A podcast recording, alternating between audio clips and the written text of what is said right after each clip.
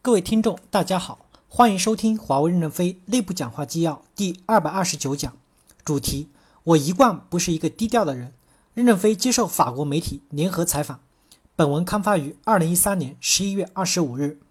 导读部分：任正非曾看到媒体刊发的一篇文章，华为的宿敌思科诞生爱情土壤中的技术之花，说我不如秦伯思，我不仅倾听客户声音不够，而且聆听高级干部的声音也不够。更不要说员工的声音了。虽然我不断号召以客户为中心，但常常有主观臆断。尽管我和秦博斯是好朋友，但又真正理解他的优点有多少呢？但同时，他也说过，只有极少数人是拥有超我意识的使命主义者。乔布斯是，我任正非大概也属于这一类人。正文部分，回声报提问：您是一个低调的人，我们希望了解您是什么样的人，您的童年是怎么样的，您来自哪里？任正非回答说：“我也不清楚怎么解释自己是什么样的一个人，因为不知道应从哪个角度来看。我认为自己从来都很乐观，无论身处什么样的环境，我都很快乐，因为我不能选择自己的处境。包括小时候很贫穷，我也认为自己很快乐，因为当时我也不知道别人的富裕是什么样的。直到四十岁以后，我才知道有那么多好吃的法国菜。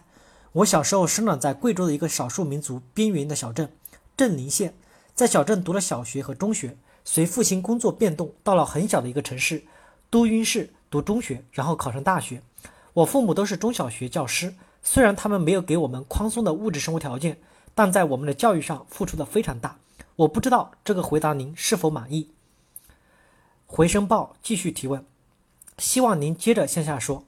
任正非回答说：“我考上大学后学的是建筑，在重庆建筑工程学院，电子方面是自学的。”是改行了的。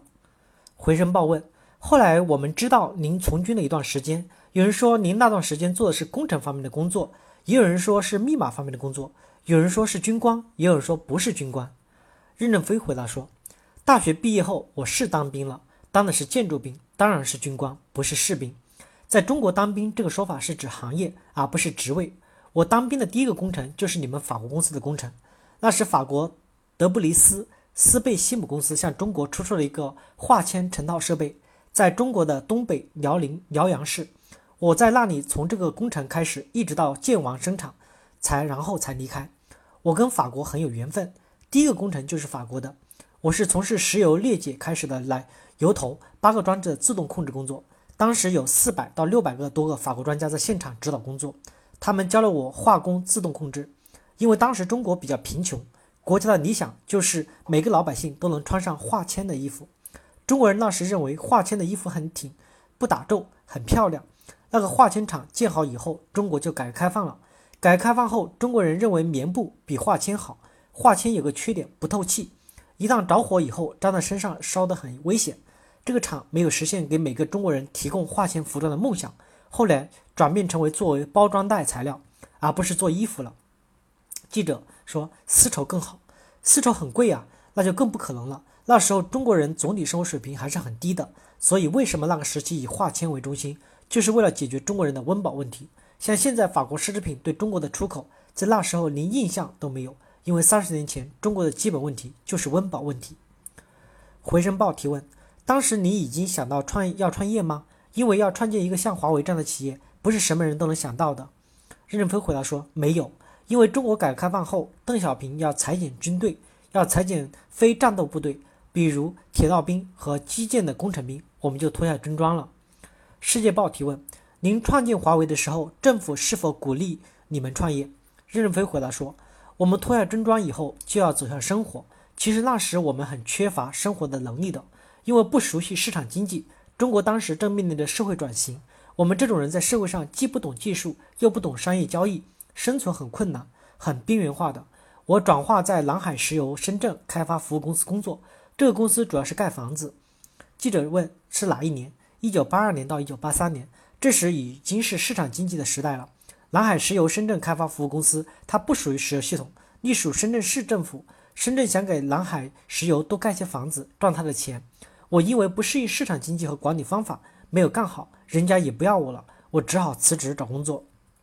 世界报提问：为什么走上电信这一行？任正非回答说：如果我去卖水果，你也会问我为什么去卖水果。但是如果我聪明的话，不走上电信，也许对我的人生意义会更大。如果我去养猪的话，这时可能是中国的养猪大王了。猪很听话，猪的进步很慢，电信的进步太快，我实在累得跑不动了。不努力往前跑就是破产。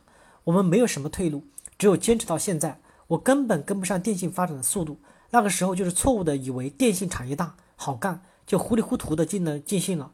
进入后才知道电信最难干，它的产品太标准了，对小公司是一种残酷。但是我们退不出来了，因为一开业一点钱都没有了。退出来我们就什么钱都没有了，生活怎么过？小孩怎么养活？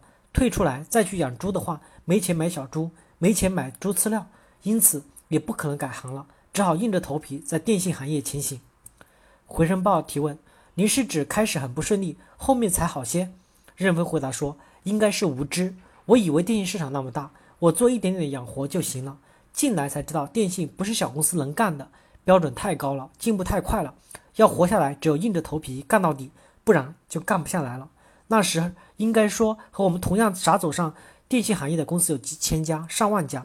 也许他们早认识到他们的傻，所以转到了别的行业成功了。因为不认识他们，说不清他们的故事。感谢大家的收听，敬请期待下一讲内容。